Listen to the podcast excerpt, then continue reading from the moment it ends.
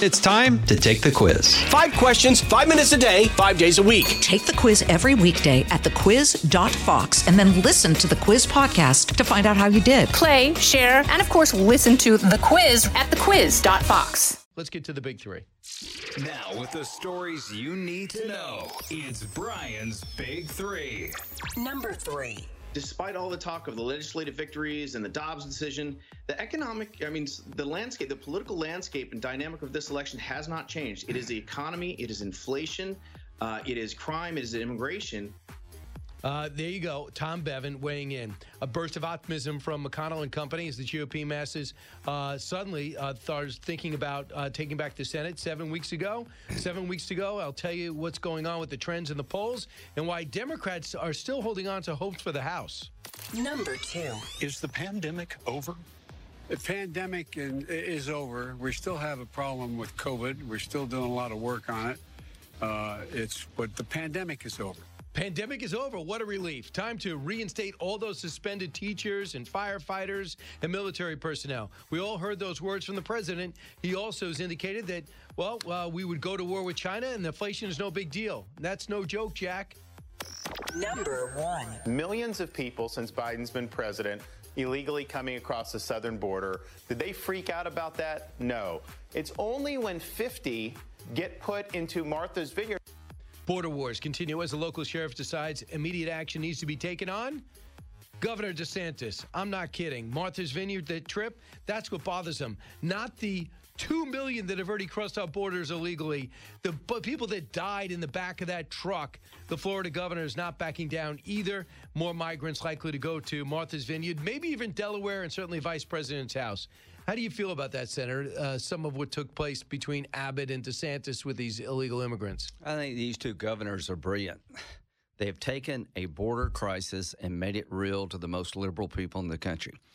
Uh, so some guy on NBC said it's in, inhumane to send migrants, illegal immigrants, to Martha, Martha's Vineyard. How would you like to live along the border right now? How would you like to to be a border community? Over 2 million illegal immigrants. So I think what Abbott and DeSantis has done is made the issue real to the most liberal people in the country.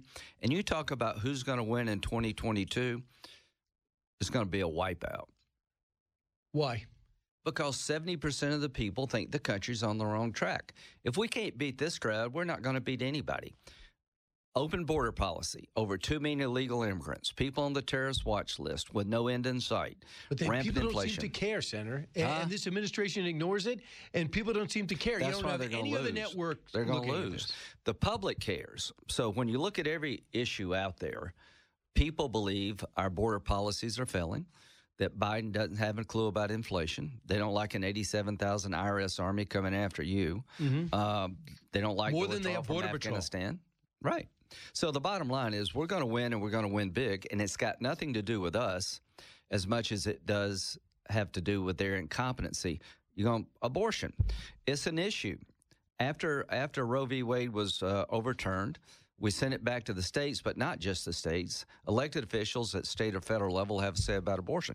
If I were running in this cycle as a Republican, I would let everybody in my state or district know that the Democratic Party's position in Washington is to overturn every pro life law in America, allow abortion on demand up to the moment of birth using taxpayer dollars like China and North Korea.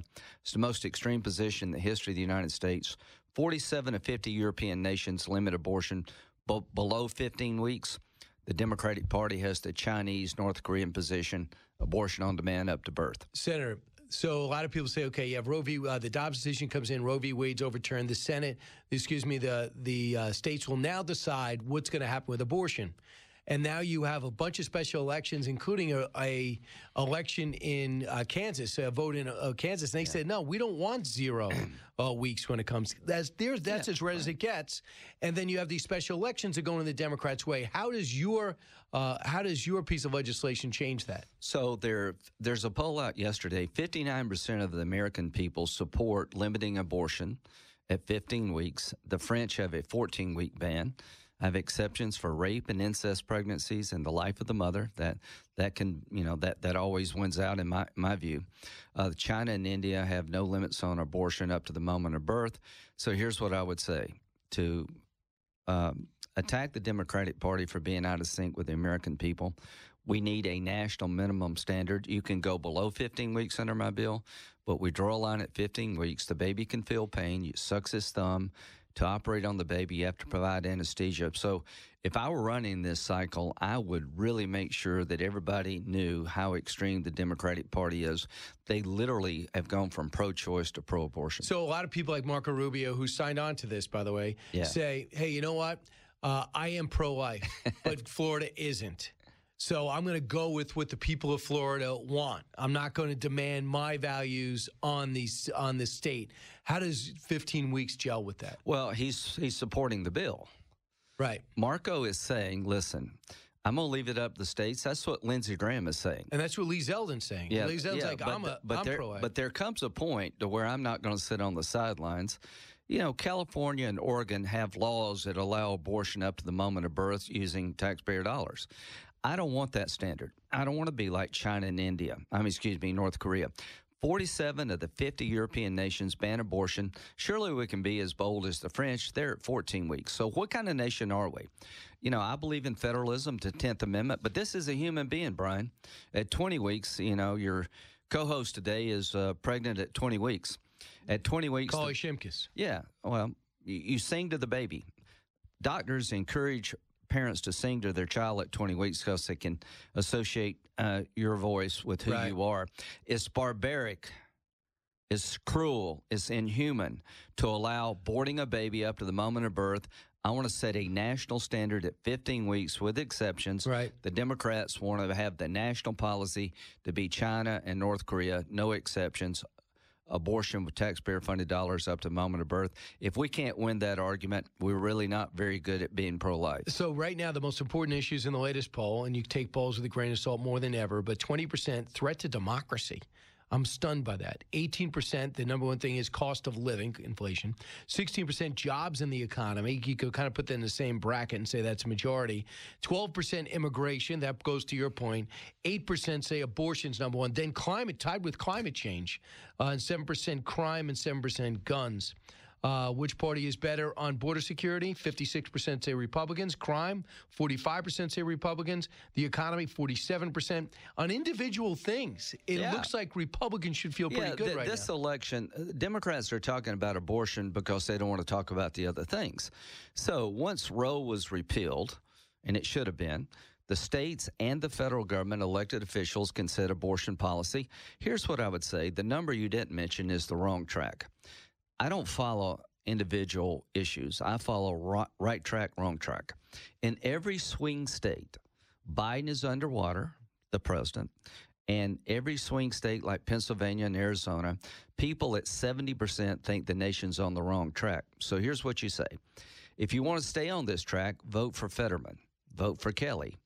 They're part of being on the wrong track. If you want something new and have a hope of getting off the track we're mm-hmm. on, vote for me. All right, so I want you to break down races like an analyst, if you can. I will. All right, Kelly uh, Blake Masters. Ba- Masters within single digits, within five points. Uh, Kelly is a guy I thought would be moderate. Yeah. An astronaut, military guy. What's he like working with? Uh, he's, And- a, he's, a, he's a nice fellow, but he's completely in the tank for and the what do, you, Biden what do you think of. Blake Masters? Uh, Blake Masters uh, would be a great uh, addition to the United States Senate. Here's what he would do: he would vote differently than Mark Kelly. Mark Kelly has done hasn't done anything to secure a broken border. It's a huge issue in Arizona. Arizona is on the front lines of illegal immigration, and they don't like it. Fetterman against Dr. Oz. Fetterman is Bernie Sanders in a hoodie, and he is not mentally well. Yeah, like it or not, if if I had a stroke, I couldn't do this job. I have the best management in the world. They go, Brian, listen, when you're Okay, better, come so- back. So what I'd ask So, Fetterman, so what's going on there? Well, Dr. Oz is, uh, I think, going to be a solid consensus building conservative. You think he's going to win? Yeah, I do. Let He's me tell within you, three points. Let me tell you why I think he's going to win. Fetterman can't break from the Biden agenda. He is an extremist on climate. He will never do what you need to do to secure the border. He won't frack. He's trying. Yeah, he won't. He won't become energy independent on abortion. He'll allow abortion up to demand. uh, on demand up to the moment of birth. So will Mark. Mark Kelly voted for that. Mark Kelly actually voted for that position. So what would I do if I were in uh, Arizona, Pennsylvania? Uh, North Carolina, I would make the case that my opponent will empower the most radical agenda in the history of the country on crime, on immigration, on inflation, and yes, abortion. Herschel Walker, I know you're one of his we're early advocates, right? And I was had a chance to spend time with him. He's a lot smarter and astute than many people think. He's impervious to the slings and arrows, which he should be because he's getting Right. hit from every angle. Here's what he said about the debate coming up, and you know about debates in Senate. You had a tough race. You end up uh, making a lot uh, a, a bigger win by a bigger margin than anyone thought in the end. Here's what he said about the debates. It's the first one he's ever done. Cut thirty. talking to the voters, talking to you. You told me I got to prepare, so I'm preparing. I'm this country boy. You know, I'm not that smart. And he's that preacher. He's a smart man, wear these nice suits. So he's going to show up and embarrass me at the debate October the 14th. And I'm just waiting. You know, I'll show up and I'm going to do my best. I'm going to do my best. What about that attitude? I think it's brilliant. You know why I'm behind Herschel? I don't want to be in front of him because he'll run you over. Herschel is going to be a great senator for Georgia because he thinks like Georgia. Warnock has voted with Biden all the time when it matters. He will never change border policy. Warnock, Herschel will. What's Georgia like now? Georgia is uh, still a, a red state. Uh, the bottom line is it's all about turn. Uh, Biden's numbers in Georgia are in the 40s. 70% of Georgians believe we're on the wrong track. Herschel Walker will be an polar opposite on the things that matter to the people of Georgia. Don Bolduc, do you know anything about him? Yeah, uh, he's a retired general, been to Afghanistan, uh, Iraq. He's a special forces guy. He will vote to secure the border. He will vote to cut your taxes, not raise your taxes. Maggie Hassan voted to allow abortion on demand up to the moment of birth. And one thing about Don Bolduc, he, he evidently is doing his Scott Brown interpretation, going to every single district, uh, doing all these town halls. So he's not going to be outworked. Typical military minds, mindset. I think people in New Hampshire might appreciate that.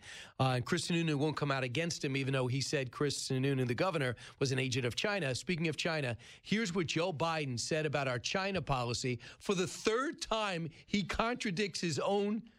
I get our our long stated policy. Listen. What should Chinese President Xi know about your commitment to Taiwan? We agree with what we signed on to a long time ago. And that there's a one China policy, that Taiwan makes their own judgments about their independence. We are not moving, we're not encouraging their being independent. We're not, let, that's their decision. But would U.S. forces defend the island? Yes, if in fact there was an unprecedented attack. So he said, we will defend the island with U.S. forces if Taiwan's intact. That might be Lindsey Graham's policy, but shouldn't they? He was immediately contradicted by his own government. For the third time. So here's the deal. What is it? Well, when you're weak, you can't be ambiguous. Donald Trump was strong, and when he was uncertain about what he may do, it scared the hell out of him. On everybody. purpose. Yeah, on purpose. This guy is weak in the minds of most people because of Afghanistan. But he spent his whole life in foreign policy. I- well, Does- and he's been wrong. Uh, What did I say before he got elected? If you took the opposite position of Joe Biden, you'd be in the Hall of Fame on most issues. But he is now president. I believe that Taiwan is a valuable ally. I don't. I support the one China policy, but I have legislation with Bob Menendez to send them more military assistance to sanction China. but you did not say troops, American troops. I did not.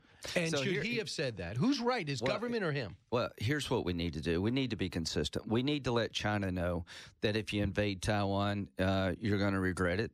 The Taiwanese are going to be like the Ukrainians. We need to give them more weapons. We need more American forces in the Indo Pacific region. The Biden budget puts us out of business. The Biden budget actually reduces the number of ships the Navy has to below 300. And we're missing all our recruiting goals. But lastly, you with uh, President of Turkey Erdogan for a, a Yeah. lot of time. He's a very consequential player Right. in the Ukraine-Russia war. Yeah. What's the reality on the ground? Well, the reality is the Ukrainians are dismembering the, the Russian military. They're fighting for their lives. I want to pass legislation this year before January of 2023. More weapons, more money. It is in our interest for Ukraine to win because Putin will go further. What does the Turkish president think? uh, I think the Turkish president has been a mediator between Ukraine and Russia. He got the grain out. You got the grain out. I want to thank the Turkish government and the president for working to get the grain out, working to get hostages released, but they're still supporting Ukraine militarily. Can Ukraine push the Russians out of Crimea? I think eventually the Russian army is going to break. And how does this movie end? Uh, With a draft? With a Russian draft? the Russian people eventually turn on Putin. I want to designate Russia as a state sponsor of terrorism under our law because they're a terrorist state. Biden's opposing me. He's come on board to every idea I've had, only reluctantly. But if you made Russia state sponsored terrorism, uh, you could sue Russia in federal court for the damage they're doing in Ukraine, and secondary sanctions would be stronger. So I think Putin has no off ramp. I think the Ukrainians are going to fight to liberate their country. If we give them the weapons and the economic support, they will win. One day, soon, rather than later, I hope, somebody in Russia is going to figure out that Putin destroys Russia. Let's get rid of him. That's going to happen. Well, and we'll see. But will China let that happen? China is not all in. They're smart enough to know that this blunder by Putin, uh, they're not going to own it. Should India be threatened in the under 30 seconds to stop buying the oil from Russia? India is part of the problem when it comes to uh, Russian sanctions, and they should uh, suffer the consequences if they don't change their policy. Pressure 101. They were all at the UN this week. Senator Lindsey Graham, you got to catch a plane. Got to catch a plane. Thanks so much for the quality time. All right. Adios. Back in a moment. Hey, it's Clay Travis. Join me for Outkick the Show as we dive deep into a mix of topics. New episodes available Monday to Friday on your favorite podcast platform and watch directly on outkick.com forward slash watch. Out of the gates and ready to go. Hey, it's Hutton Withrow. Hot Mike is here on the Outkick Network. We've got your afternoon covered with the latest sports discussion, and it's available wherever you find your audio. Daily analysis and news. He is hot. I am Mike. Actually, my name is Chad. His name is Jonathan, but you get the picture. We're going to bring it every single day. Whatever you want to call us, we'll respond to. We just want you to respond to what we're dishing out every day. And while you're here, we hope you subscribe to the podcast, like, subscribe, and share. It's the Brian Kilmeade Show. Hey, welcome back, everyone. Brian Kilmeade Show, 1 408 7669. A bit of a take some calls shortly, but Ronna McDaniel is going to be on at the bottom of the hour. Real cool. One of the great things about being in the Fox studios, you never know who's going to come by. Senator Lindsey Graham at the last minute joined Fox and Friends, and I said, Why don't you come upstairs? Sure, I'll join you for 15 minutes. So, whatever you think, we're Republican or Democrat, we want consequential players uh, a part of the show. And to find out what's going on, whether it's at war, home, or peace, what was going on with our former president, who he talks to regularly. Um, you definitely, it's definitely cool to have him on. I hope you enjoy that. Uh, meanwhile, five more uh, migrant buses arrived in New York City. Uh, there were 11 over the weekend. Migrant bus, uh, buses coming from Texas one to Washington, D.C. We understand there's been 8,100 overall to Washington. In New York, 22,600. Uh, to Chicago, 675. Uh, and they, they continue to get them, and they're shipping them over to different uh, towns. Meanwhile, I don't know why the, the sheriff from this border town in uh, in in um, Bexar, uh, in the border town in Texas, with everything going wrong, with the bottom falling out of the wall, with the lack of law enforcement there, with them being besieged uh, by thousands of illegals, with them found dead, suffocated to death in a truck in his own district. He decides he wants to sue Ron DeSantis for putting people in a beautiful plane and sending them to the, one of the most beautiful places in the country, Martha's Vineyard. Where's the crime? Well, RNC chair Ronna McDaniel in studio. It's not often we get uh, this chance, but it's always great talking to you and a very exciting time. I don't know if you've been tracking it, about seven weeks until the midterm election. No, I haven't been tracking really. at all. You got a lot on your plate.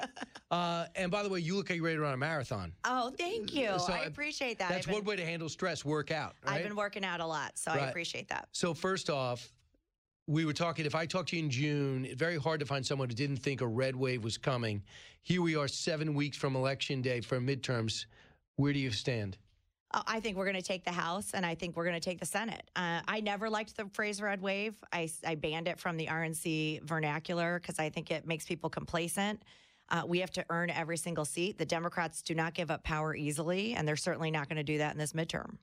Nancy Pelosi, this would make her ambassador to Italy. Uh, yeah, get her And out of the would hope that. country. I'm all for that. I think we should confirm that and get her out of the country. Great. All right. Uh, so the number one issue, the thing that changed everything was the the Dobbs decision with Roe v. Wade. Uh, most polls have uh, abortion top three issues. Do you like what Lindsey Graham is was sitting in your seat saying that I think we should have a, a referendum on 15 weeks? You know, I understand what Lindsey's doing. He's showing the extremeness of the Democrat Party because most Americans, Brian, and this is what our polling showing, they want exceptions and limitations. They want to make sure that we're not having babies aborted on their due date. They don't like gender selected abortions like China. We're out of step with the world. So I think Lindsey's trying to highlight where the Democrats are so extreme. And let's not forget, if the Democrats take the Senate and they get two more votes, they'll get rid of the filibuster and they'll codify their extreme position. Does it bother you that Senator Mitch McConnell not on the same page as Lindsey Graham and come out and said that's not where the most of this caucus is? I don't get involved in inter-party stuff. I'm focused on how do we win in November. So what I'm saying to our candidates, Do you have to referee and things like that often? I just want to get past it and move forward and focus on the Democrats. I I never like Republican on Republican fire. Friendly fire is not good for us. So we got to focus on how do we highlight the Democrats and their extreme positions. And the reality is, Brian, it's going back to the states. Consensus will be found in the states. Alabama is different than Georgia, than than Mississippi, than Michigan, and a lot of states already had it on the books. Nothing changed in New York. Nothing changed in California. It wasn't banned. It's just sending it back to the voters, and that's where it should be. and that's the message you when they ask you how do I handle this question? Yeah, I think you have to address it and you've got to say we need consensus in the states and then you need to expand. I mean, voters care about a lot more than abortion right now. Most voters aren't waking up thinking about abortion, they're waking up thinking about uh, how am I going to pay for groceries? How am I going to pay for gas? How am I going to pay for rent?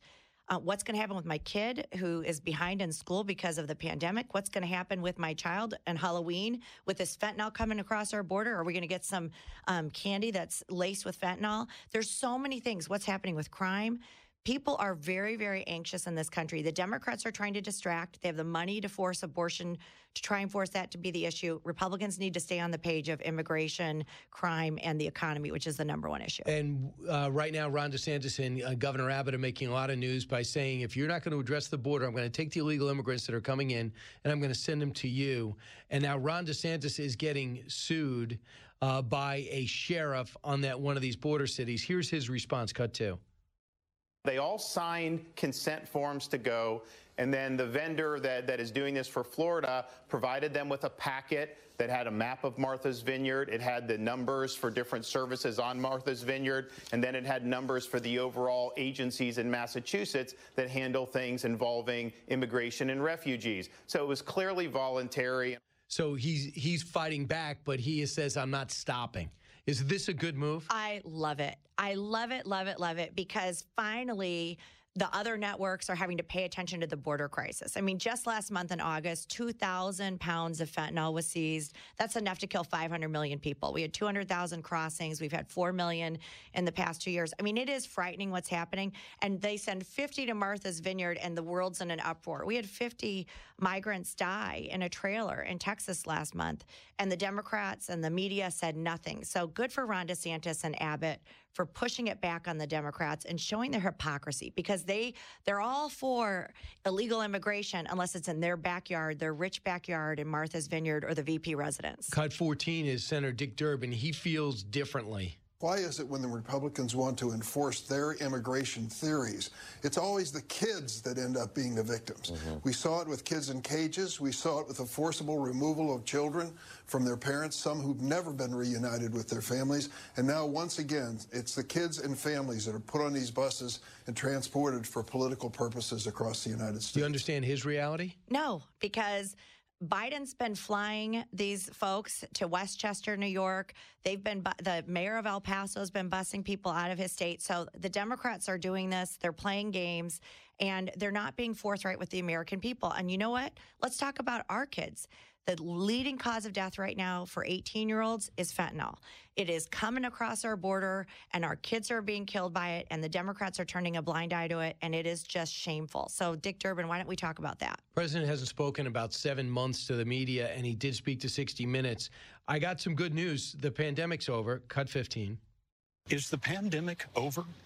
The pandemic is over. We still have a problem with COVID. We're still doing a lot of work on it.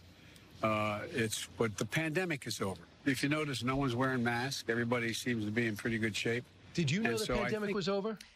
Not according to the Democrats. I mean, you were talking about it today. Public teachers in New York are still getting fired for not having the vaccine. I mean, I'm I know that- Military let go. Exactly. Military let go. I mean, the Democrats want to keep this going forever and ever. They want more money for pandemic relief. They just want to keep going back to that well.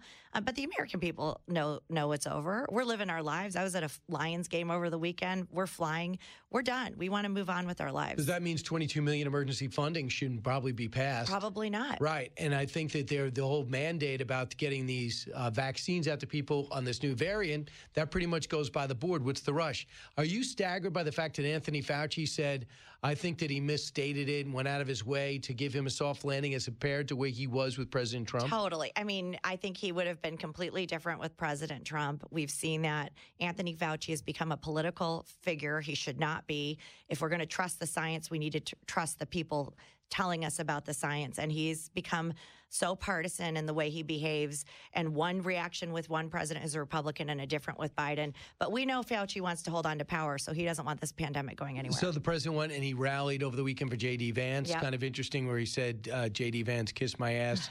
Uh, didn't like me. Now he's kissing my ass because he wants my vote. Did you write that line? I, I did. How'd you know? Doesn't that sound just like me? it's so like you, Ronna McDaniel. That's so like me. Uh, I know. I mean, it's just classic President Trump. I mean, JD had said some pretty tough things about the president. I, Right, early. And that was running in all the ads in, in the primary, and then he came around. But, you know, JD's pulling up five right now. I feel really good about Ohio. I spent a lot of time with JD uh, in Cleveland a couple weeks ago. I think he's a great candidate. So I, I know you're going to be for Republicans. We having said that, uh, Dr. Oz, an interesting situation. Mm-hmm. It was such an expensive primary. Uh, he found himself up against it financially, and a lot of uh, maybe some bruised feelings as he now tries to unify the party. But I've never seen him in front, although he seems within five in the polls. What is what does the RNC think? Yeah, I think Oz is surging. Uh, you know, they had polls down him down uh, him with him down 11 after a bruising primary with about 30 million spent against both of the candidates. McCormick was the other. Um, Fetterman's on TV right now with an ad about crime. Why? Because Oz has him on the defensive. Because Fetterman's totally out of step with the people of Pennsylvania. He We've had- wants a third of people out of prison. he does. And he has a, a record of putting criminals on the street. It is really frightening. He is a socialist. He is a communist. The people of Pennsylvania are not going to want him. The more they see him, the more they don't like him. And Oz is doing a good job exposing that. Well, I mean, he's got the stroke, but he also doesn't want to frack. I think that's even a big news. yeah. And that's a How lot could you of not jobs. want to frack in 700,000 Pennsylvania? jobs in Pennsylvania. That's 700,000 jobs. How is that different from President Biden's message? Even when he was trying to get the nomination. You know, the same. I mean, Biden just went in and pretended to be one thing, and the people of Pennsylvania believed him. I don't think they're believing Fetterman. You know why? We have him in his own words. So if you just show an ad, it's one thing. When you show him in his own words, signing a ban on fracking, saying, I'm going to get rid of fracking, if those are the ads that are run, it moves moves the numbers, and that's what Oz is doing right when now. you look at what's happening now, it's going to be one debate uh, October 25th for 60 minutes, but he needs closed captioning. So Dr. Oz said, give me 90 minutes because it's going to be delayed by the time it's you understand what I'm talking about. And he says, no. If you're Dr. Oz, do you agree to it anyway? Yeah, you got to get a debate. I mean, I think Oz is right. You got to keep pushing it. I think that people of Pennsylvania are really frustrated that Fetterman won't get out and debate. Remember, he's been lieutenant governor for eight years. This isn't a guy who just showed up. He owns a lot of the problems in Pennsylvania, and Oz is doing the right thing, really challenging him on these debates. But the other thing that uh, to keep in mind too, as this comes up, is the president really made sure Dr. Oz won. Uh, Dave McCormick had a lot of the Trump people with him. The the president also was very supportive of Herschel Walker Correct. and uh, Mastriano hmm and others. JD. JD Vance. But the president has not written checks for these people yet. Outside Georgia in a losing cause has written checks, and he has that Save America PAC. Have you spoken to him about spending the support? Because obviously Mitch McConnell doesn't have much sway with him these days. I'm talking to everybody, including President Trump and everybody, saying Is he reluctant to spend or waiting? I, I, I can't coordinate, so I have some limitations on what to. I can legally say. Um, but I've said to everybody who has money, please don't park it on the sidelines. We need it in this midterm election. Here is uh, Joe Biden on what's going on with the economy. Cut 21. Their grocery bills. What can you do better and faster? Well, first of all, let's put this in perspective. Inflation rate month to month is just uh, uh, uh, just an inch, hardly at all. You're not arguing that 8.3 is good news. No, I'm not saying it's good news, but it was 8.2 or 8.2 before. I mean, it's not. You maybe I can make it sound like all of a sudden, my God, it went to 8.2 percent. It's been It's the highest inflation rate, Mr. President, in 40 years. I got that. But guess what we are? We're in a position where for the last several months it hasn't spiked. It has just barely, it's been basically even. So how do you fight that message? Well, I mean, By listening to it?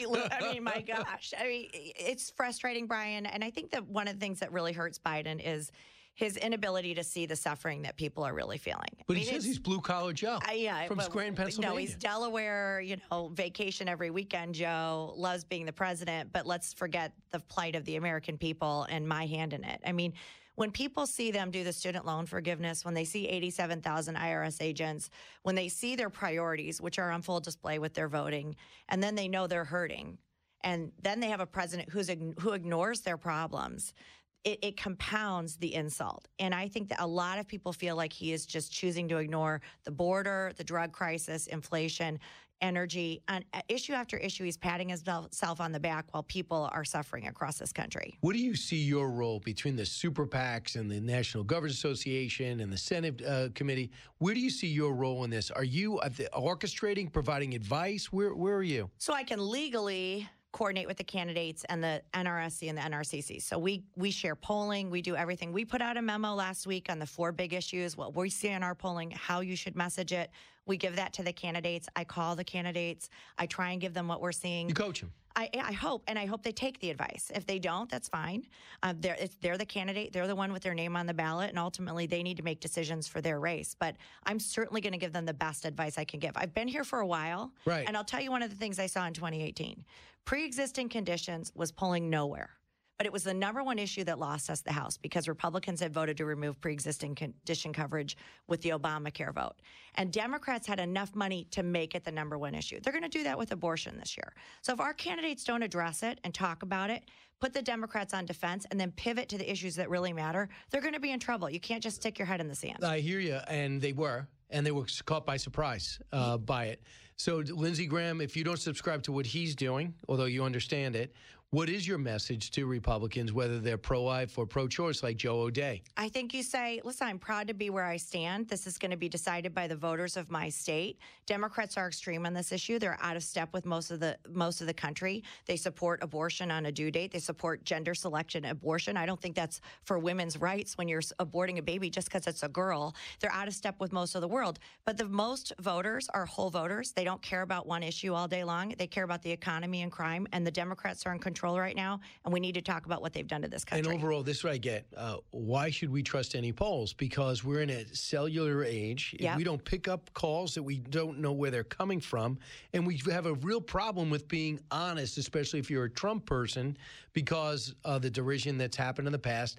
And the president coming out saying ultra MAGA and semi fascist makes people just go, I'm keeping this to myself. So when you look at the polls and try to tell, try to get an idea, what do you look for in the science of the polls? So I look at a couple things. I look at voter reg, I'm looking at absentee request forms, and then I'm looking at absentee returns, right? And then we know what our our, our vote's going to come mostly on election day. But I'm going to tell you, in 2020, every poll said we were going to lose 15 seats in the House. We picked up 15. Susan Collins was never leading in a single poll. Thom Tillis was never leading in a single poll. They both won their Joni Senate Ernst. seats. Joni Ernst. They all three of them were outspent by 40 million. I just don't trust the polls. This happens cycle after cycle, all the way back to 2014. But what's the science that sells you, Ron? If you're going to write a check, do you want to see an email poll? Do you want to see a cell poll? Do you want to see landlines? Yeah, you wanna see a you good See mix. a You wanna s- mall, a mall focus you want to see a, you want to see all of it. For, you want analytics in there and modeling, data modeling, but then you also want a mix of cell phones. You want a mix of landline. You want a good spread, seven day rolling average, and then you want a good. Uh, amount of people in the poll, and then you want a really good sample of independents. I think a lot of these pollsters oversample Democrats and undersample independents. And independents right now are breaking Republican about, about 7%. And if you don't have independents in that 30% margin, I think it's a bad poll. So I intentionally didn't talk 2024. I want to I save love it. Okay? Thank you, Brian. Because I want to keep it on topic, and I know that you want to keep it on topic too. And I think that it doesn't really matter now. Uh, I think we'll, if the president comes, if the former president comes out and says I'm in, then it, that is probably my first question. But he's not going to say that, and the rest is all speculation uh, on the other side. But uh, Joe Biden's uh, uh, answer when asked about is he going to run again, not committing, ten seconds. Did you find that strange? I thought it was really weird. I don't think he's running. Because he opened up the door to a lot He of people. He sure did.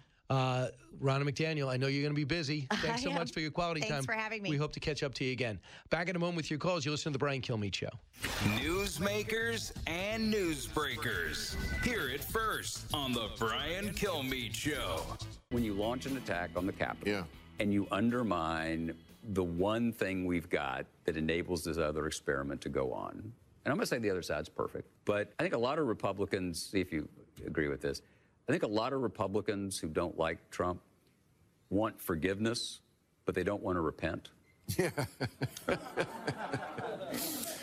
uh, well, we don't have to. I ain't asked for forgiveness for.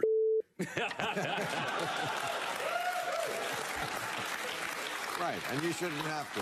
You didn't do anything. But you. It's not personal. It's policy. Exactly. And when you that, and of course, Bill Maher said exactly at the end because would Trey Trey uh, Adkins is not saying I'm Trump live or die. The policies that he had in place was what he supports. That's why he's not going to apologize. Jon Meacham, who's gone full out, uh, and he's as bright as anybody, and his his writing is is essential, and it's so important in the world of history.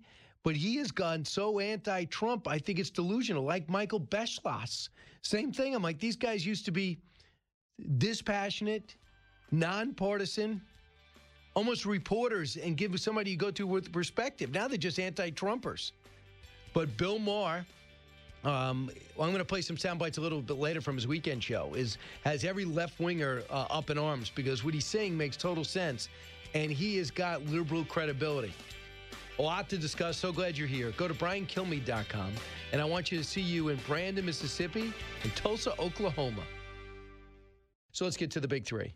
Now, with the stories you need to know, it's Brian's Big Three. Sponsored by Crunch Fitness. Interested in owning your own business in a growing $30 billion industry? Check out Crunch Fitness at crunch.com. Number three. Despite all the talk of the legislative victories and the Dobbs decision, the economic, I mean, the landscape, the political landscape and dynamic of this election has not changed. It is the economy, it is inflation, uh, it is crime, it is immigration. Tom Bevan, Real Clear Politics, a burst of optimism from Mitch McConnell and the GOP masses uh, about winning back the Senate. Seven weeks to go. I'll bring you the trends, the polls, and the news around 2022. Number two. Is the pandemic over? The pandemic is over. We still have a problem with COVID. We're still doing a lot of work on it. Uh, it's but the pandemic is over. Good. There's a whole lot of soldiers that want to go back to work then uh, because you suspended them because the vaccinate va- because they didn't want to get vaccinated. If the pandemic's over, time to reinstate all those teachers too. We all heard the words from the president. He also indicated we would go to war with China and that inflation is no big deal.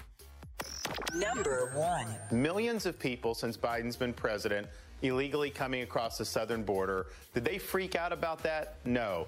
It's only when 50 get put into Martha's Vineyard. that is true. Border wars continue as local sheriff decides immediate legal action is needed against Governor Ron DeSantis. The Florida governor not backing down. We'll discuss it as buses full of illegal stream into Chicago, uh, New York, D.C., and the vice president's residence. Uh, let's bring in Jennifer Griffin, Fox News Channel's national security correspondent. Uh, Jennifer, welcome back. Thank you, Brian. And congrats on the new multi year deal. Thank you very much. All right, time to go on vacation. Now you can start phoning it in. All you have to do, I've been watching sports long enough, Jennifer. Just play in your contract year. Take it easy into the final year. That's all anyone remembers. That's my philosophy. Um, well, that hasn't exactly worked for 28 years. oh, okay, you can try. Okay, stick with your way. Uh, hey, so Jennifer, let me let me ask you this whole: how much damage has been done by the by the men and women who refuse to get vaccinated in the military? How how many have we lost? Well, I don't I don't have a number at my fingertips right now, but I do know it's been very divisive. Particularly, the Navy SEALs have brought a, a case against the Pentagon um, that's winding its way through the courts. Uh, there are, you know, a number of, of young people who felt that they were healthy and that the vaccine could interfere with other other uh, vaccines that they were supposed to take, but uh, you know, as a result of being in the military. Um, and it's really complicated now that President Biden has stated that the pandemic is over. What are they going to do now? And I think we don't we don't know exactly uh, where the Pentagon stands in terms of going forward. Obviously, the Pentagon requires all sorts of vaccinations for uh, troops to serve, and so most likely the COVID vaccine uh, is going to be a part of that mix for some time to come with all the variants out there. But it certainly has been uh, divisive and um, and you know it, it's caused, uh, I think, a, psychological divide, uh, particularly among some of the, the special operations troops and, and the younger troops. And the thing is, Jennifer, no one has to tell you recruiting goals. Uh, none of them have been reached on any branch. This just adds to it at, at, a time in which the former Secretary of Defense Esper said he believes the volunteer model looks more and more like it's broken. It's really interesting, Brian. This is they're at the second lowest recruit recruiting uh, rate uh, that they've had historically, um, and they're not meeting their goals. And this is across the board services. It's um, you know probably not unanticipated in terms of, you know, wars winding down, pull out from Afghanistan. The ugly way in which the war in Afghanistan ended did not leave a good taste in people's mouths. And and then you have also, uh, you know, the labor market is such that that a lot of uh, those young people who would be coming into the service have other job opportunities. Uh, the other problem, and this is really the the elephant in the room, literally, uh, and that is that most of the country is not fit to serve, and they are uh, they are unfit unfit. They are overweight. They have um, many of them have uh, done drugs, and and so our young population is really in a very bad state in terms of uh, recruiting uh, potential for the military. One thing that has been brought to my attention, and, and I'm involved next week in the 100th anniversary of the Reserve Organization of America's uh, celebration, and they're rebranding, uh, trying to explain to corporations out there uh, this new idea of a, a, of a civilian warrior and how there's a benefit to both corporations and the military in meeting recruiting goals to have more reserve officers, reserve uh, enlisted. Uh, take an example of a cyber security uh, warrior. Let's say you have your clearances through the government, and then what, what you would be of great benefit as a reservist to a cybersecurity company because you already have those uh, security clearances that you might need to work with a government contract. So the, the the military is recognizing they're going to need to work with industry.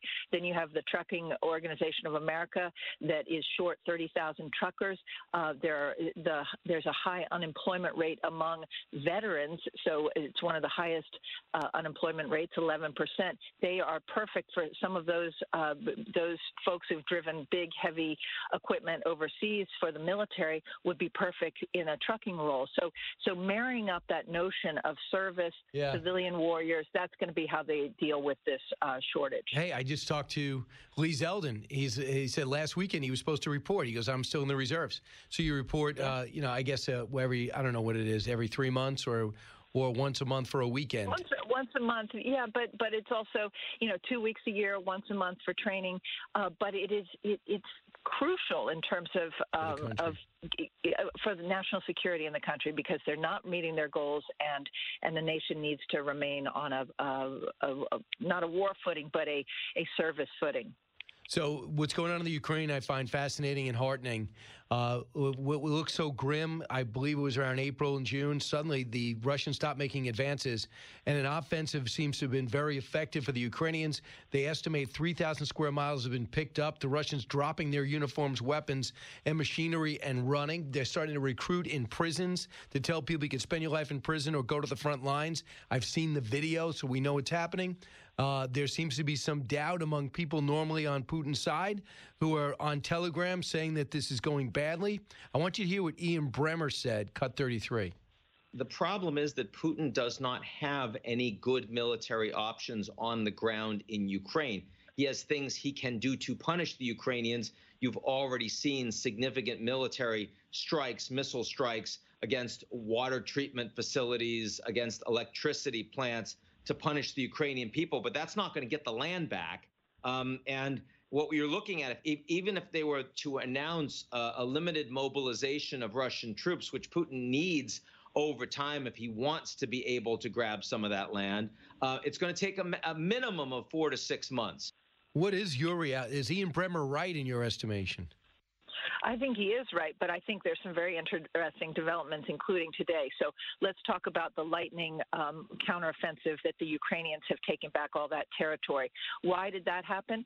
Well, number one, around July is when they got those 18, those 16 HIMARS, the the uh, sophisticated targeted um, artillery that that the U.S. government has given to the Ukrainian military, and they started uh, with some very very smart planning and I think help from the U.S. government in terms of how to uh, how to basically there was a, a, fake out. They went they suggested they were the Ukrainians were going to go south. They went uh, north and they took that Kharkiv area. The Russians ran across the border. They abandoned that territory. Uh, they now Russians are on the defensive. They're pushed back. Their supply lines are being cut with the way in which their their backs up are against against the wall and cut off with regards to some of the um, the natural landscape and the the rivers that they they um, are you know stuck uh, uh, up against. Uh, what is happening today that is of note, though, is Putin is feeling that these humiliating losses that he's experienced both inside Ukraine but also uh, abroad. The meeting with uh, President Xi didn't go as planned. The Indians uh, spoke out against um, against what Putin was doing for the first time. We've seen some indication of some fracturing there. And so Putin is really in a humiliated position. And today he's supposed to address his nation. And there is an expectation that he's going to announce a referendum, a vote in the four uh, occupied territories where he his troops are in in uh, Luhansk and, and Donetsk and Zaporizhia and Kherson.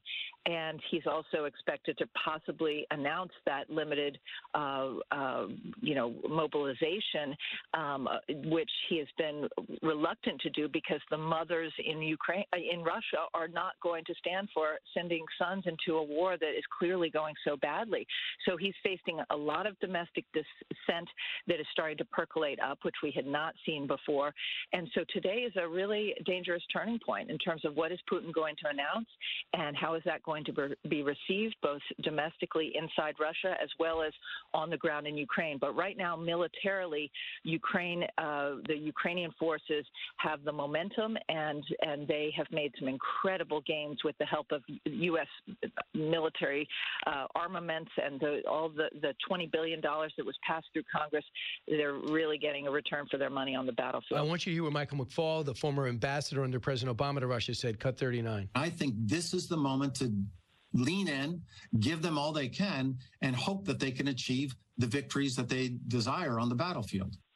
Zelensky has said uh, winning is called taking back Crimea. Has that been talked about in Pentagon circles?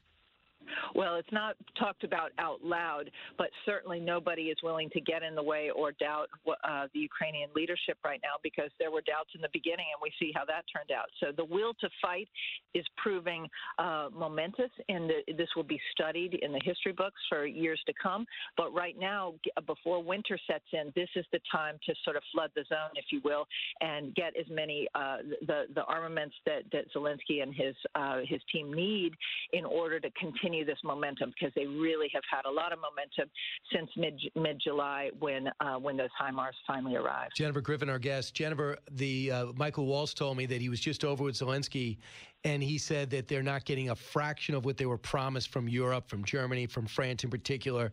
With Macron calling Putin every single week, trying to convince him to keep the uh, the gas, the natural gas flowing this winter.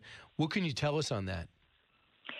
Well, look, one of the things that that uh, Putin banked on in the beginning was that Europe would fall apart, that NATO would fall apart, that the EU, particularly the EU nations that are dependent on his gas and oil, would would he'd be able to peel them off. So far, so good. Um, now we haven't gone through the winter months where people are going to be cold, but but from what I'm hearing from uh, from European ambassadors who I meet with regularly in Washington, there does still still seem to be a very strong sense of unity among EU members. And even if some yeah. there there are sometimes you can understand why Zelensky doesn't think he's getting enough fast enough, but but uh, the bottom line is there is a lot of weaponry flowing in there. Uh, anything he asks for, he tends to get from the Pentagon. Uh, I even heard talk about the, from the Pentagon. They had been reluctant to send tanks up until now, but there's talk about sending U.S. tanks. They've sent Soviet era tanks in because they know how to use them. So the the talk this morning was that if they could be trained up on how to use the more sophisticated American tanks, those could be in the cards. That was unthinkable back in the February March timeframe. All right, uh, Jennifer. Lastly, the president said this on Sunday on 60 Minutes. What should Chinese President Xi know about your commitment to Taiwan? We agree with what we signed on to a long time ago. And that there's a one China policy, that Taiwan makes their own judgments about their independence. We are not moving, we're not encouraging their being independent. We're not, that's their decision. But would U.S. forces defend the island? Yes, if in fact there was an unprecedented attack.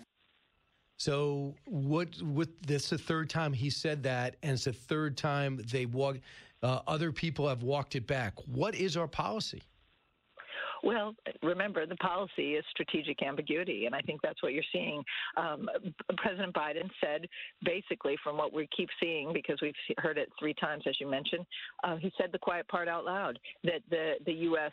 will wants to project to China, do not uh, go in and forcibly take Taiwan. Uh, there have been um, historic amounts of, of um, uh, funding just passed, defense funding for for arms sales to to Taiwan. There's a real feeling that not enough was done to uh, deter Putin from going into Ukraine, and I think the White House uh, White House has been scrambling try since that 60 Minutes interview to try and say the policy has not changed because there's this fine line. Do you provoke China by saying if the American president says that, or do you uh, give China a wink and a nod that it's okay to go into Taiwan if you don't say that Is out the loud? is the disconnect? So such, is this a policy you think? I think sometimes in Washington, again, uh, the, the the policy remains technically the same, but you're seeing Gotcha. with increasing congressional visits to Taiwan, more foreign military sales. There's a feeling that if you don't Hey. help Taiwan defend itself, that Gotcha. is going to take advantage of this moment. Jennifer Griffin, thanks so much. Thank you. Back in a moment. Hey, welcome back, everybody. In a few minutes, we're going to take a break from the, the craziness of politics and talk about what's happening in sports because it's blending it into real life. And I'm not talking about the two Monday night football games uh, last night or the Giants' miraculous, uh, the Jets' miraculous win and the Giants' convincing win uh, over the weekend. I'm going to be talking about Aaron Judge. Why? Class act, number one. Number two, he looks like. Um, of somebody from another planet because he's so strong, so uh, physically dominating at six seven. You don't see that in baseball, and you don't see this type of excellence.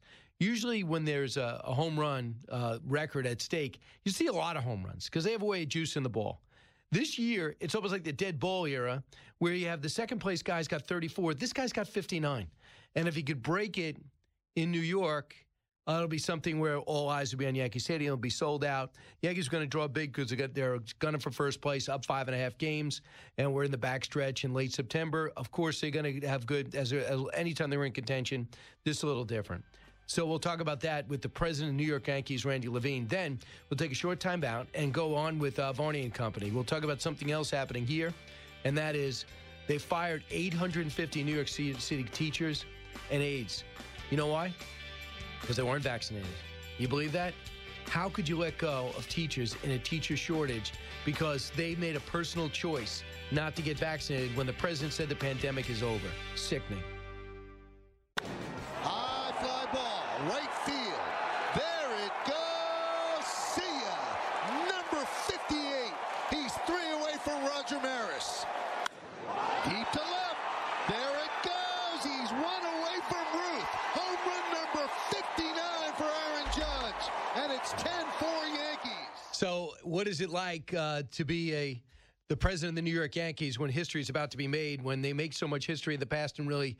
Uh, probably the most successful franchise in the history of sports, but more is on the doorstep. Uh, joining us now is Randy Levine, who's lived it, seen it, and is running the team, the president of the New York Yankees. Randy, welcome back. Hey Brian, how are you? Hey Randy, How you what? doing? Uh, I, I mean, people are thrilled to hear that. Any sports fan, when you get to that moment, I followed McGwire around uh, when he broke the record originally, and I I felt it. What about you? With everything that you've seen, when that ball leaves the with ballpark for 59, what are you thinking? it's exciting. I mean, this is history. Uh, this is something that you know people who weren't around either during you know uh, the great Maris Mantle uh, uh, in in '61, or even McGwire and uh, and and Sammy Sosa and and Bonds. I mean, this is this is history. You know, it's been 62 years, right, since uh, yeah.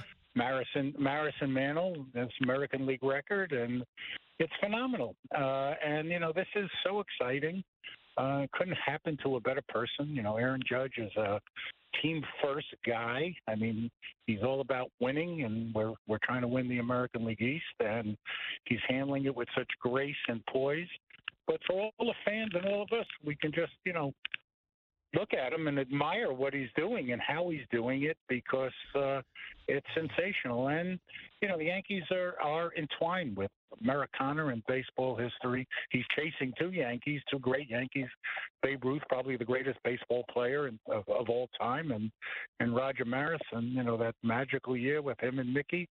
So, I mean, this is really thrilling, and it, it's a treat for all of us, and uh, it's going to be a great week. I just hope he, he does it at Yankee Stadium. Right. Um, obviously, this week we'll be doing it. The Pirates, uh, not they're not the juggernaut of the National League, to say the least. So it's certainly possible you would think, and he's batting leadoff. A couple of things.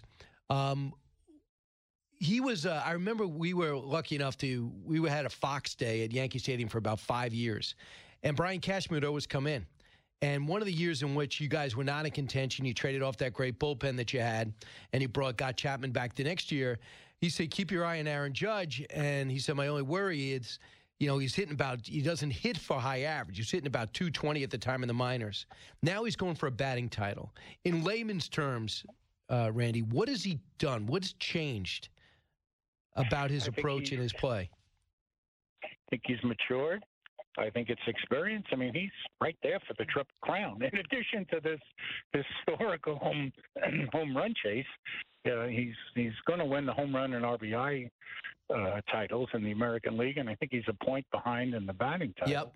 I mean, he's he's matured. He's learned how to hit. He's mastered the strike zone.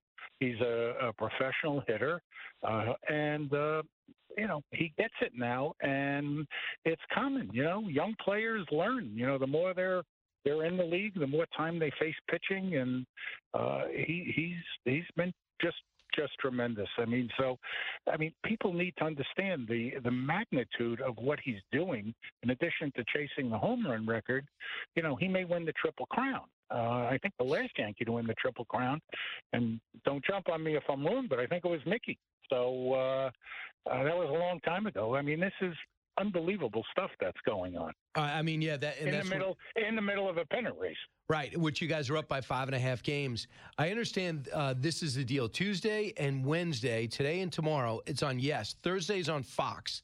If it's not broken, will Friday's game still be streamed only? I know that's the deal you have with Apple. Will they give you a mulligan there and let you guys take it for those that don't have, that don't stream? That's a, a Major League Baseball decision, uh, not a Yankee decision. Uh, you know, we're talking to Major League Baseball. You know, Apple, uh, they're, they're great people. Apple are great people.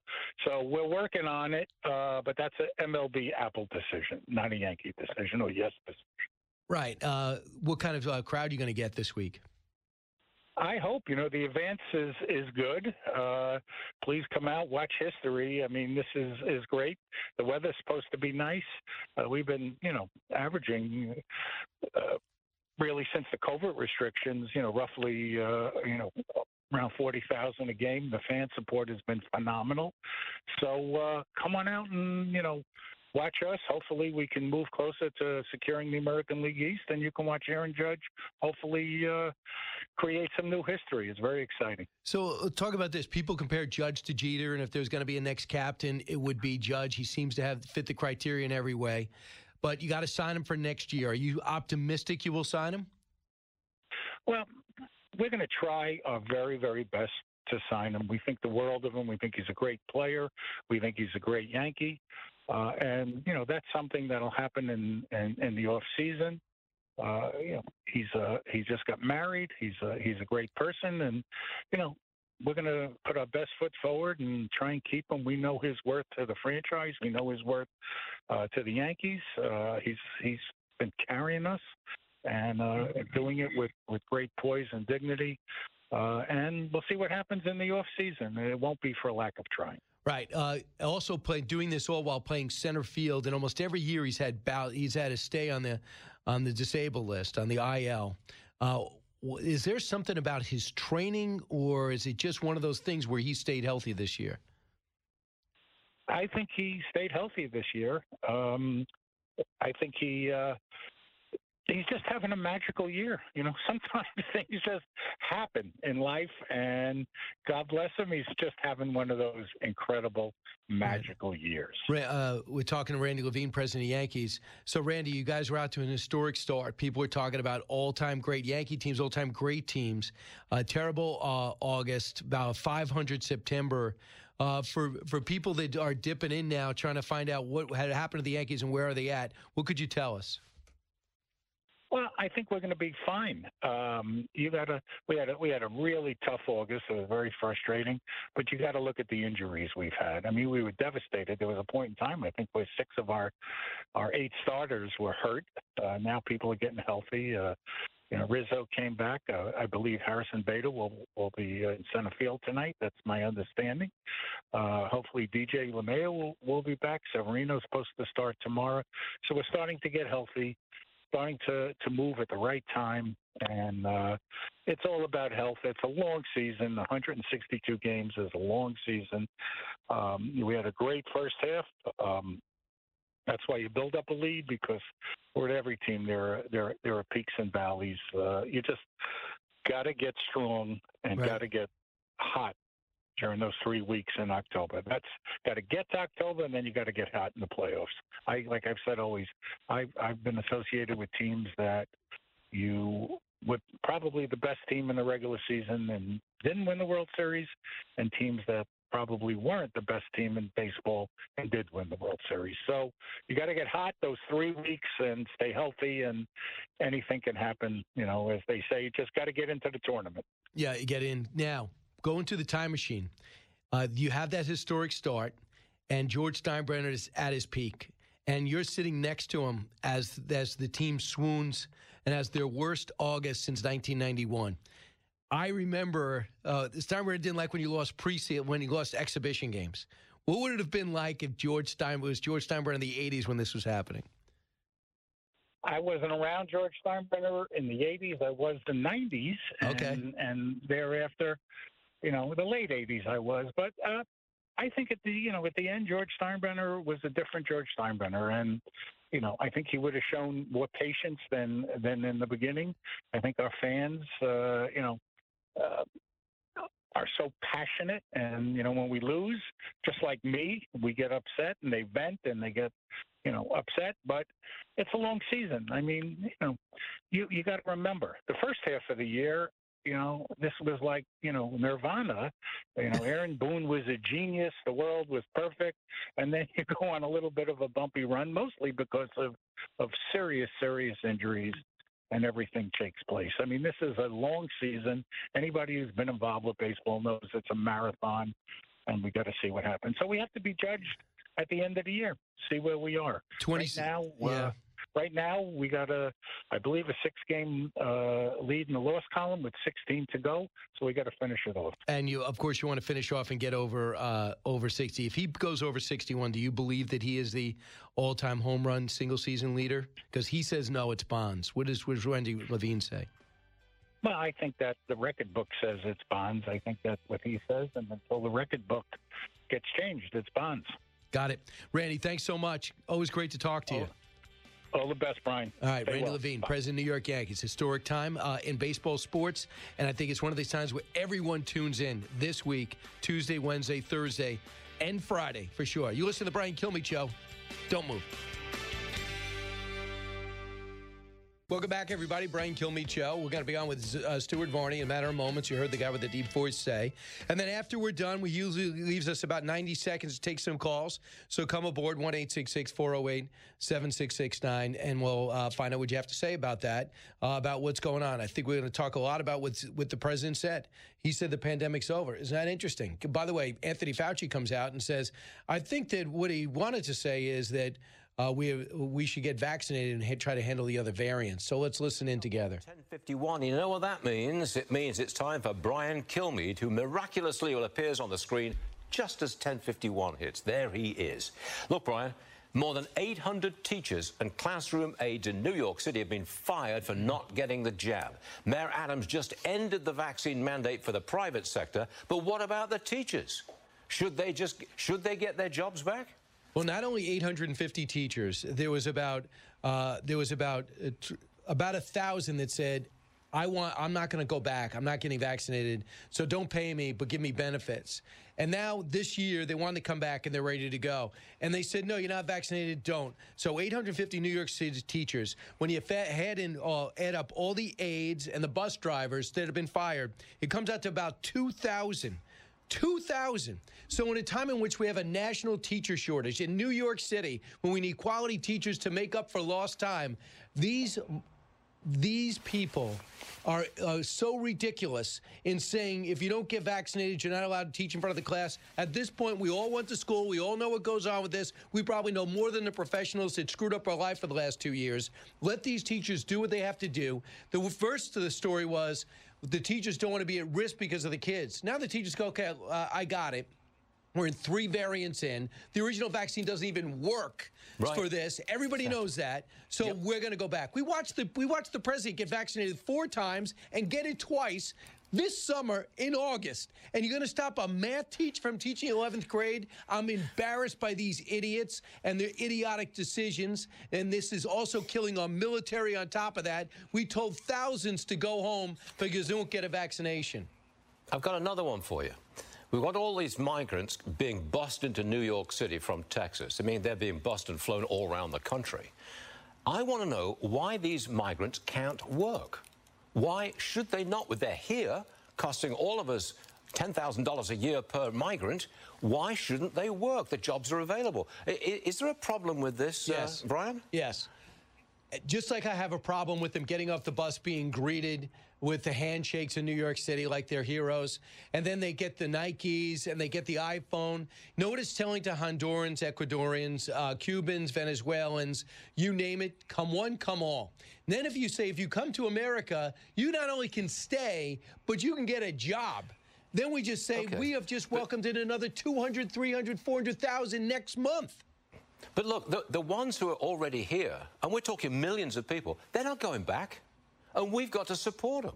That doesn't make sense to me. We're paying all this money, stopping them from working, but not sending them back. That, to, I'm sorry, Brian, it may be an invitation for more to come, in which case we should build the wall and stop up the border, but I don't see why they shouldn't work. There's a labor shortage in this country. 11 million people. You know what it shows me? Two rights, uh, two wrongs don't make a right. So you let them in illegally, you don't track them uh, responsibly, and then you give them a job. So you are just saying, are you an idiot? Why would you stay in Honduras? Are you crazy? Why would you stay in Bolivia? Are you nuts? Let's leave Venezuela. America is letting you come, stay for free, gives you a nice little launch and a cushion, maybe put you in a cruise ship in New York City. Remember the Norwegian air of, of, of the cruise lines? They might be rented by this mayor, so you get to stay on a cruise ship and then work without any fear of deportation. At what point do we just stop the lunacy? And I think to add to it and just finish it off by giving illegal aliens is a really insult to all those green card holders, all those people trying to play the perfect game, applying now for a student visa to stay, hoping that they convince everybody, the, the immigration to stay. Then all of a sudden you go, wait a second, uh, that guy's from Saudi Arabia, this guy's from Venezuela, and they get to stay. I'm paying the money, learning about American history. So to me, if you do three things wrong, it doesn't give you a right to do the fourth thing wrong. But I understand we got 11 million openings. It just goes to show you that after this election, Get work visas easier, to expand your consulates, but the first thing first, finish the wall, back up the border. Tell those IR agents to take out the take out the pocket protector and get the blue uh, get a blue jean shirt and go to the border and start sealing the border. Less IRS agents, more border patrol agents, and then we have a game on. We agree on that one. You control the border. Right. Build the wall. I'm with you. What about Hey, you, Brian. Stuart? How many how many tests did you take? How many fees did you pay? Oh, I stood in line for a long, long time, paid my fees, did all the uh, documentation. Took Yeah. me a long, long time. Just happened like way. Brian, you're all right. See you again soon. Thank Go get him, Stuart. Thank you so much. Uh, from one Stuart to another. Let's go out to Stuart, listening in Orange County, California. Hey, Stuart.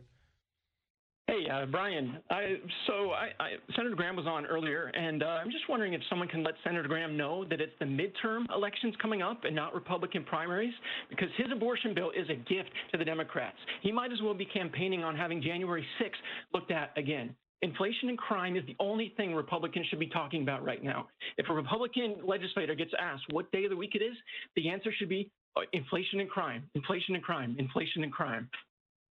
Right. Uh, what, I know what he's intending to do, and many people agree with you. You know what he's intending to do? Because he's they're not in a one they're not in a one person race. Their opponents say an abortion, and the Republicans want to make it zero. And the Democrats are registering female suburban women, which female women are the best, uh, suburban women at a dizzying rate that could affect every election. So he's saying, can we agree on 15 weeks? And can, if once we agree that, you take it off the board. And can we agree the extreme behavior is up until birth? That's what his goal was. And he feels as though he's still on the right with that. But do you understand what he's trying to do? He's trying to give the Republican a message. Your response? Okay, yeah. Yeah, no, it, it makes sense, but I just think statistically there is a greater chance of losing a voter, an independent voter. I think there's a, a greater statistic chance of losing a, vote, a voter by talking about abortion right now than there is to not talk about it. Because his bill, it's all for naught. If I hear you. Stuart, a lot of people have your concern. In fact, more on the right have that concern that don't. Lindsey Graham was just here. He says, listen, I know I'm right, and I'll explain it. He didn't convince Stuart in California. So let's get to the big three. Now, with the stories you need to know, it's Brian's Big Three. Number three. Despite all the talk of the legislative victories and the Dobbs decision, the economic, I mean, the landscape, the political landscape and dynamic of this election has not changed. It is the economy, it is inflation, uh, it is crime, it is immigration. And if those are the leads, and it's not Trump, and it's not January 6th, and it's not. Uh, and it's not abortion, they win. A burst of optimism. Mitch McConnell telling people behind closed doors he thinks the GOP can, in fact, take back the Senate. We'll discuss the rest of 2022. Number two. Is the pandemic over? The pandemic is over. We still have a problem with COVID. We're still doing a lot of work on it. Uh, it's but the pandemic is over.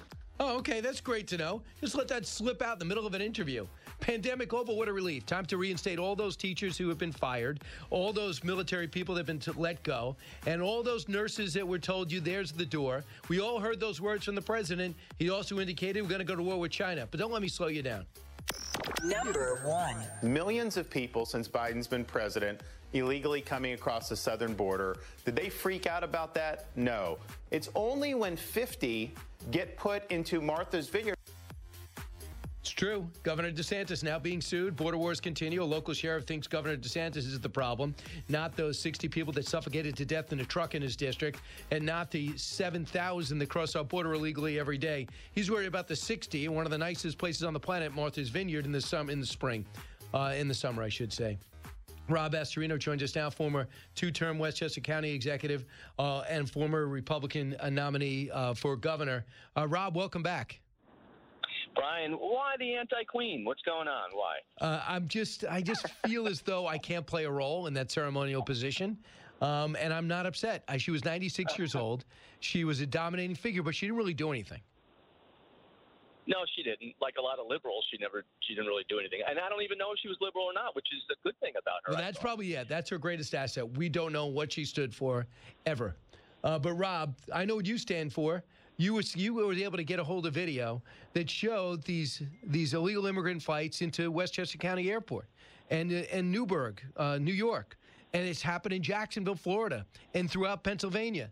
And what are your thoughts when you hear that Republicans are being condemned for not coordinating with uh, with border with these uh, local authorities? I don't know how to spell the word, but I know what Schadenfreude means, and it's a lot of fun watching these uh, progressives have a complete and utter meltdown because they are wholly inadequate uh, to handle any of the problems that they are actually causing.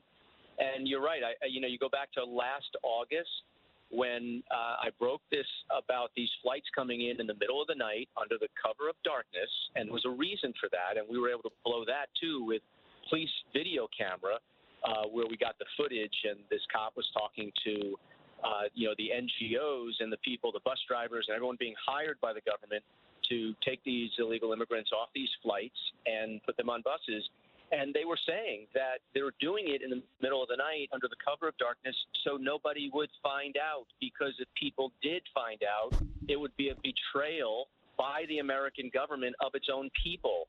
So there's a reason why Biden and the federal government are doing this, you know, cloak and dagger. But now that it's all the way out in the open, and it has been obviously for the last year, but now that it's actually, you know, the Republicans are picking the scab and showing the whole world what's really going on here, uh, they can't handle it, and it's a complete and utter meltdown. And one thing is guaranteed: whenever you see those signs on the lawns that um, you know no person is illegal, we believe in science, Black Lives Matter, peacefully coexist.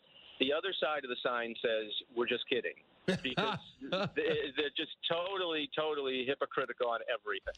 Here's what Ron DeSantis said last night. Cut one.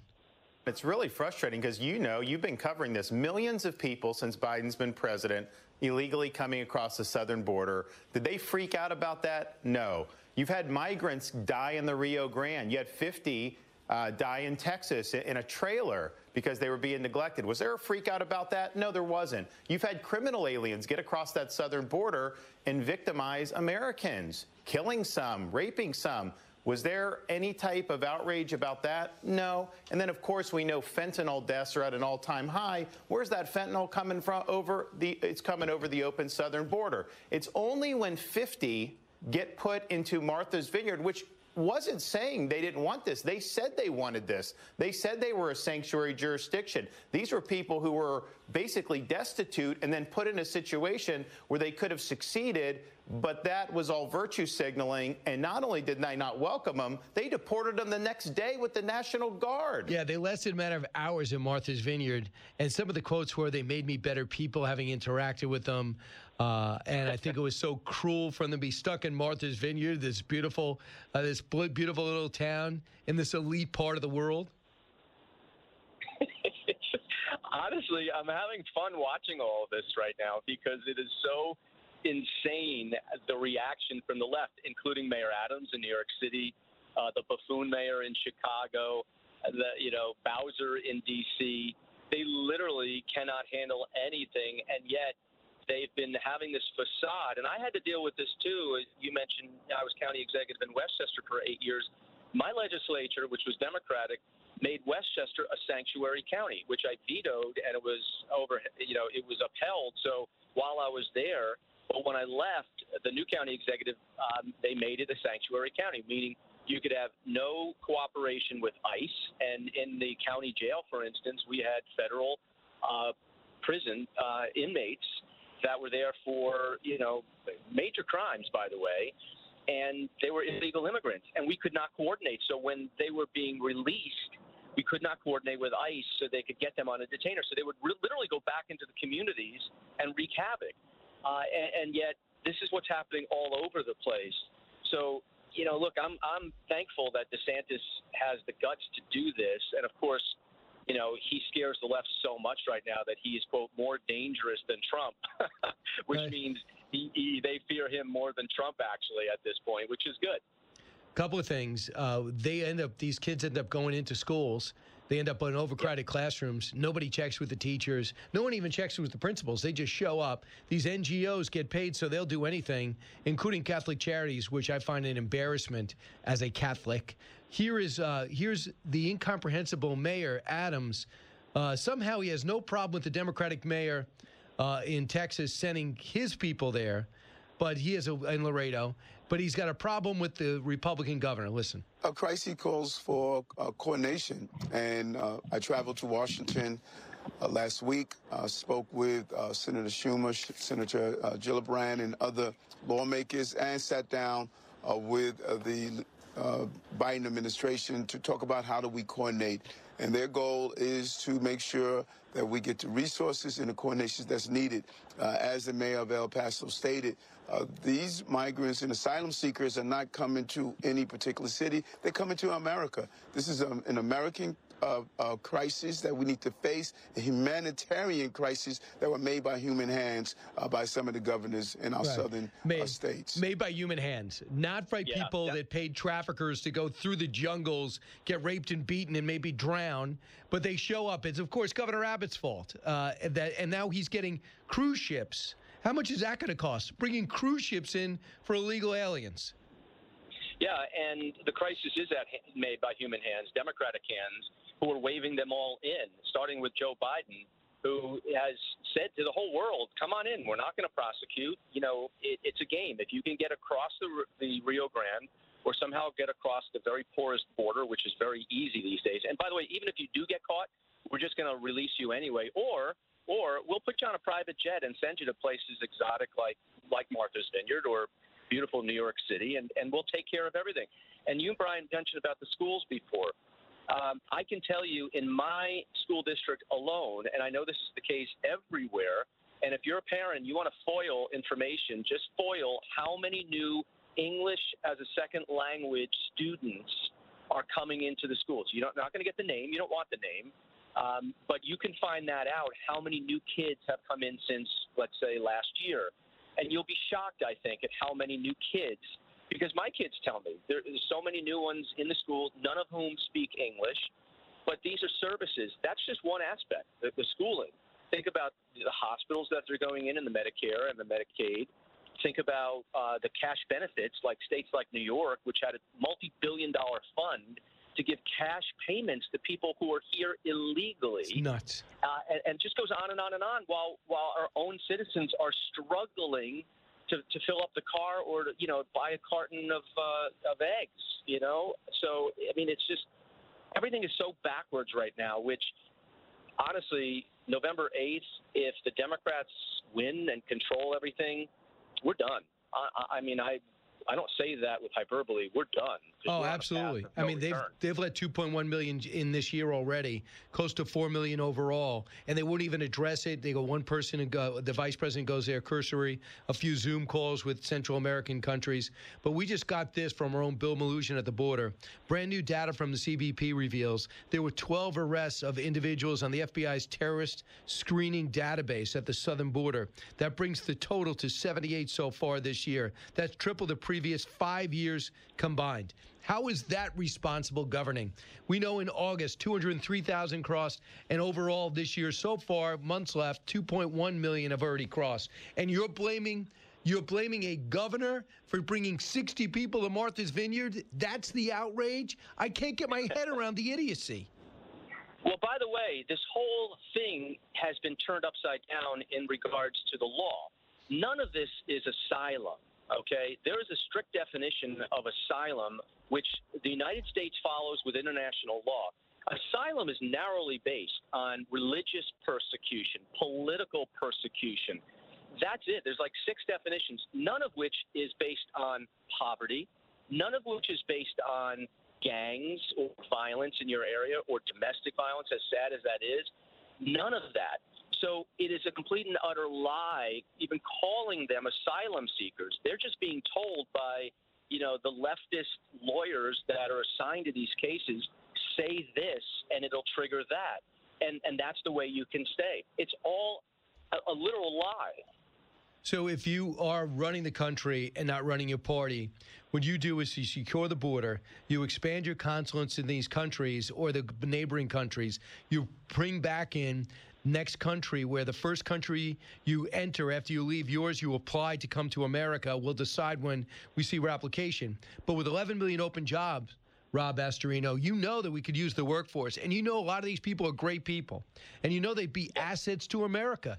But we just have to do it the right way. Nobody's saying shut it down. We got enough people. Nobody. We just You know want what? people to do it the right way. Brian, go to a Whole Foods and cut in front of the woman in front of you who looks like an angry Karen. See what her reaction is going to be.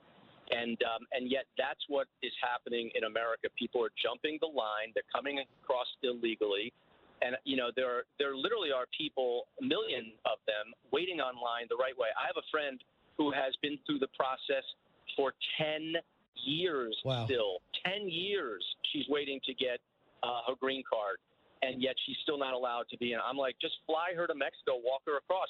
But, the, but again, the definition of asylum is you are escaping basically death because of your religious um, or or political persuasion.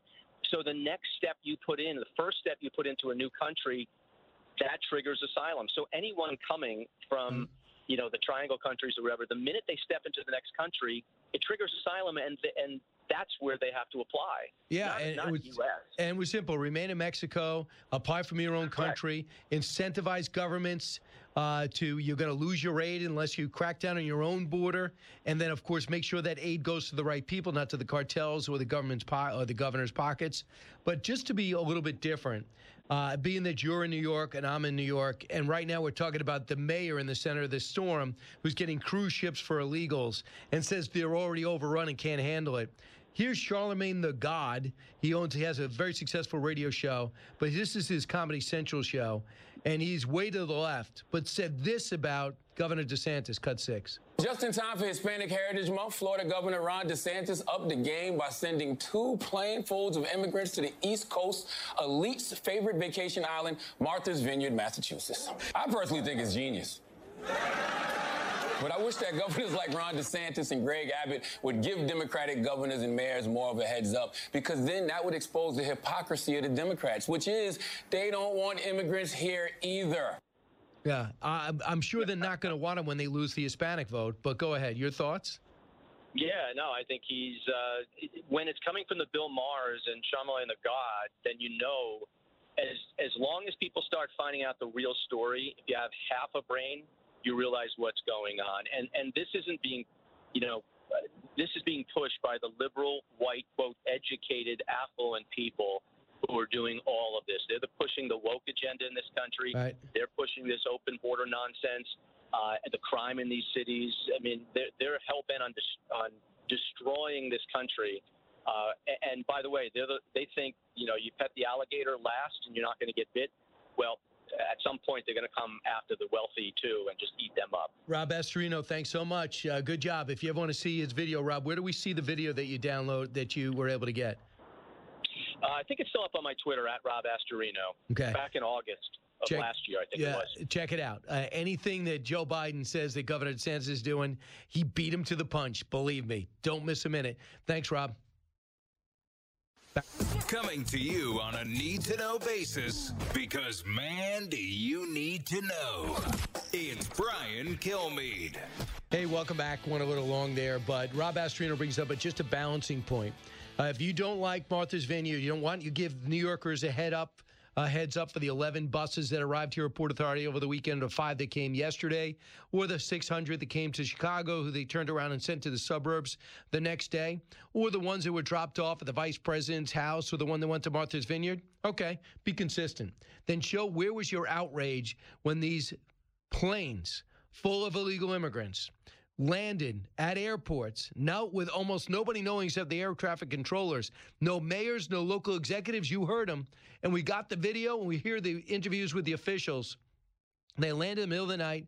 They go through the ngos next thing you know they're in your kid's school system. And if you're a teacher and complain the unions turn on you. They either transfer you they don't back you or they could fire you if you don't have tenure. That's the system that was there. Now that republicans took action there's collective outrage. It's laughable. Laughable. Lieutenant Colonel Allen West brings us to the border where he spent a lot of time. And also the Ukraine, how this thing turned around. Our understanding is that a Venezuelan migrant uh, was paid a, a, what we would call a bird dog fee to recruit approximately 50 migrants from the area around a migrant resource center on San Pedro uh, here in San Antonio. Uh, as we understand it, 48 migrants were uh, lured, I will use the word lured, uh, under false pretenses uh, on, into, into staying at a hotel for a couple of days. Uh, they were taken by airplane. At a certain point, they were shuttled to an airplane uh, where they were flown to Florida and then eventually flown to Martha's Vineyard, again, under false pretenses, is the, the information that we have. Right. Great analysis. Can we find out why they left their country, went through the jungle, paid a human trafficker, and then got across the border by maybe swimming the Rio Grande? How many people uh, drowned to death trying to get there? And then what they told the people when they were processed? He, this sheriff in Bexar County, the sheriff, uh, his name is Javier Salazar, more worried about Governor DeSantis and bringing charges on him rather than the thousands that have come across his border, the 2 million that have come this year, or 2.1 million that have come this year already. And the, uh, by the way, those 60 that died in the truck a couple of months ago, that happened in his district. But he's worried about Ron DeSantis. Lieutenant Colonel Allen West joins us now, uh, the American Constitutional Rights Union Executive Director, former Congressman from Florida uh, and Texas uh, ran for the governorship in Texas. Uh, Colonel, your reaction to the sheriff? Well, it's good to be with you, Brian. And the, the pronunciation is Bear County. I know it's real funny, but uh, it goes back to the Hispanic uh, nomenclature. Uh, it's appalling because what you see happening right now is that the left, not only are they showing their hypocrisy, they're showing their disregard. The fact that we have, you know, people that are head of sanctuary cities saying that they don't want illegal immigrants in sanctuary cities, that's the very definition of a sanctuary city. And this uh, sheriff down there in Bear County who has been absolutely silent about what has been going on the rise of crime, the rise of the drug uh, trafficking, the human and sex trafficking, and everything going on. Now, all of a sudden, he wants to try to bring charges against the governor of Florida. This is uh, a response to a political uh, event that took place.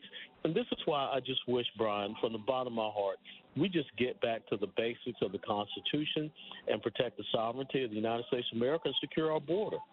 Yeah, if you secure the border, we don't, we can't talk unless you secure the border. You can't talk about trying to fill those 11 million jobs with uh, illegal immigrants that pass background mm-hmm. checks, mm-hmm. especially because we just got uh, a message that another 12 illegal immigrants were, were found. Excuse me, illegal immigrants, of course, but uh, from the terrorist watch list.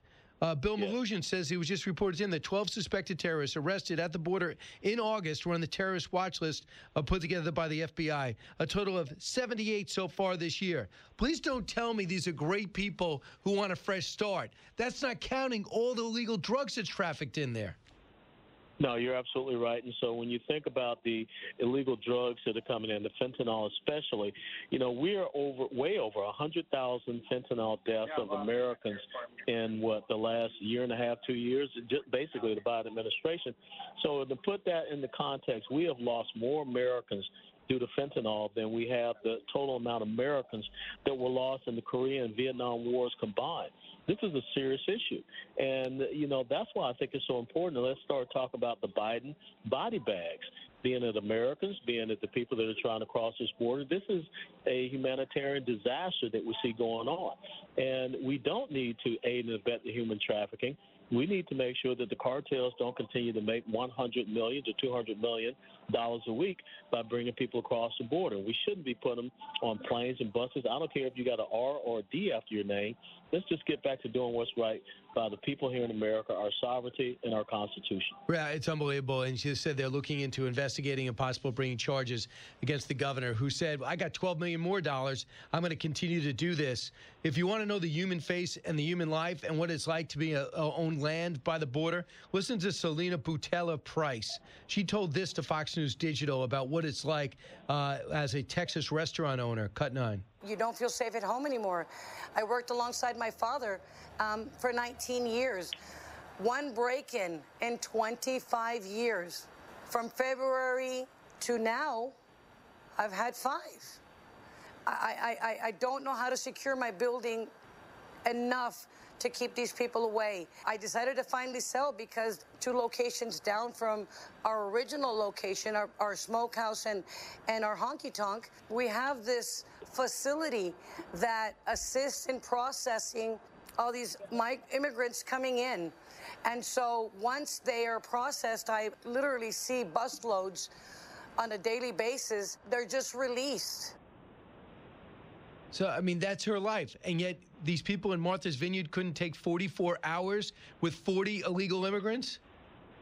Oh, absolutely right. And it's a crying shame that we have people here in the state of Texas that are li- living in terror. Their their lives and their quality of life has been uh, undermined. It's been degraded.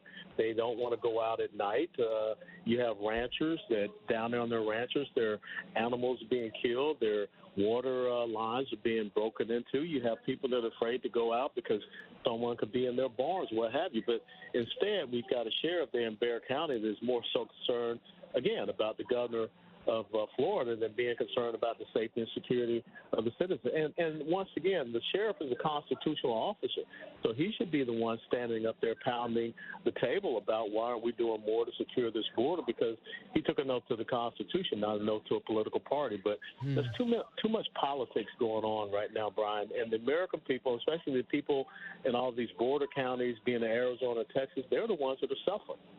Uh, yeah, and the country's uh, looks ridiculous. You know what this reminds me of? Uh, it, it just reminds me of this. This is a president of the United States who's totally taken his hand off the wheel, and now the mayors and governors are fighting each other within our own country because there's nobody in charge of the federal responsibility at the border. So now we got this. Now we got. Uh, uh, we got Martha's Vineyard involved. We got New York. We got Chicago. We got Philadelphia. We're soon going to have Delaware. And we have the vice president of Washington, D.C. because they won't control the border. And the border states are saying, like the one you're in, in Texas, Colonel, is saying, I'm fed up. But I want to, uh, your other area of expertise is war. You know what's happening. The Ukrainians know how to fight and determined to fight. And here's what Admiral Stavridis says he's finding out about the Russians and what they study and what they've seen so far. Cut 37.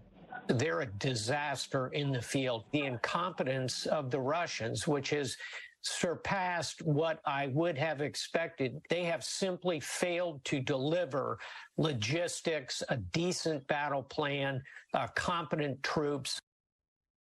That's what they're noticing. I mean, do you believe, is, your sources telling you that Ukraine could go keep going? They've already picked up 3,000 square miles. Well, absolutely right. And, you know, Admiral Stavridis was, you know, very astute gentleman, but we have always known that in the military. I mean, when we were standing up against the Soviet Union, we knew that they did not train their lower level leadership to be able to make decisions and to be adaptive and flexible on the battlefield. And when you have such a strong centralized control, which is what socialism, Marxism, communism is all about, centralized control, even in the military, then you have an ability of a very savvy enemy force to be able to outmaneuver them and outsmart them. We saw that happen to the Soviet Union in Afghanistan, uh, and and we saw that collapse in that Soviet uh, Afghan War, 79 to 89. So you're right. They just you know put people out there. They have to sit back and wait for the orders to come down on high. And other than just bombarding and shelling people into oblivion, which is what they did in Chechnya when they leveled Grozny, uh, they do not know how to conduct uh, maneuver warfare, combined arms warfare very well. And if the Ukrainians can get control of their airways, it's game, set, match over there. Bill Browder, who's uh, who's the author of the Magnitsky Act, whose lawyer was killed by Vladimir Putin directly, uh, and has made it his mission to make his life miserable and oust him from power. He's got great sources inside Russia. He's an American. Here's what he said to me on Saturday night. Cut 36. Putin has basically launched this war to look like a strong man, to create a foreign enemy, so that he would shore up his domestic support. And if this war boomerangs back and shows him to be weak, which is what's happening right now, he could potentially lose power.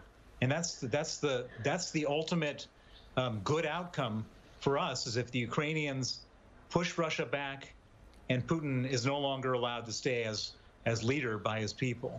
Uh, we know those leaders tend to come back, but what is your sense of what's going on in there? You're starting to see and hear now are grumblings uh, within uh, the borders of Russia. And you're starting to see some media outlets speaking out against what's going on. You cannot hide this for so, only anymore. So long. When, yeah, when the body bags come back and, you know, when there's people talking about you instituting a draft, then this is not a special military mission. This is something that you're, you're losing at. And so I think it is going to backfire against him. It's going to undermine him. But if the United States of America and the Biden administration would get us back to drilling, you know, producing, consuming, and exporting oil and natural gas resources, we undermine Russia because Europe needs to be uh, self-sufficient away from Russian pipeline natural gas.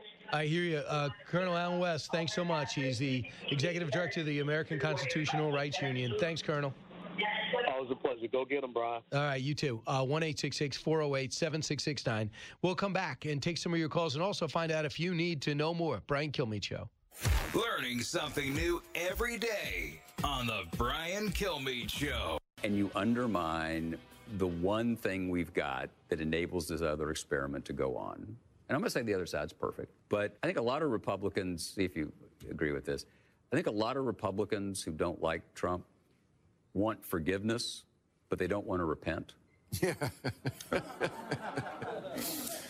uh, well, we don't have to I ain't asked for forgiveness for.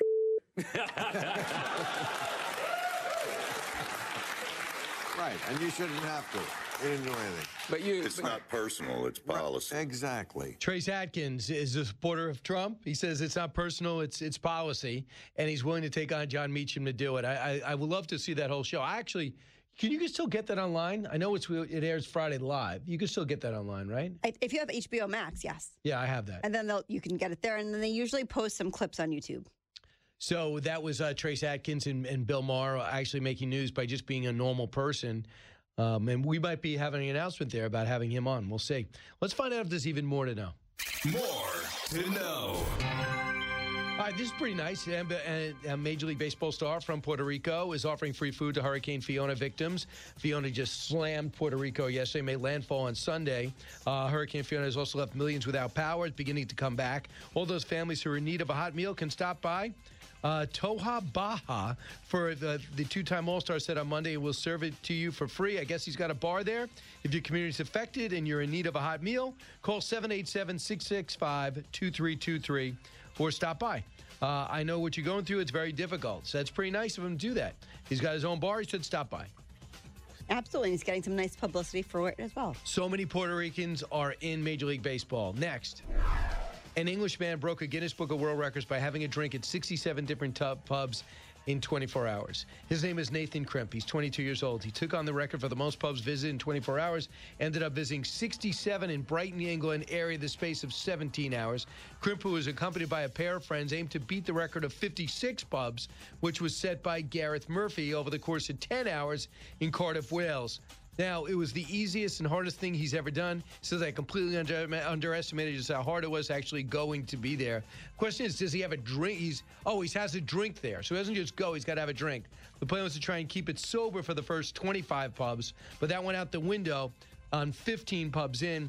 He had to mix up a little bit. He tried to drink alcohol in one and non-alcohol in another, trying to space it out. What would be the hardest part for you about that? Raising your three children who are under five years old? I mean, I feel like the like, the two and a half year old twins could really handle it on their own at this point. Um, well, it doesn't say if he has to finish the drink either. So I feel like just logistically, right, to get to that but many you also bars. have an obligation. You got a drink. You feel like you want to finish it. And it's a That- celebratory thing. That's an issue you have. No, I think, well, I will say this. Out of all the goals to have, isn't that an interesting choice?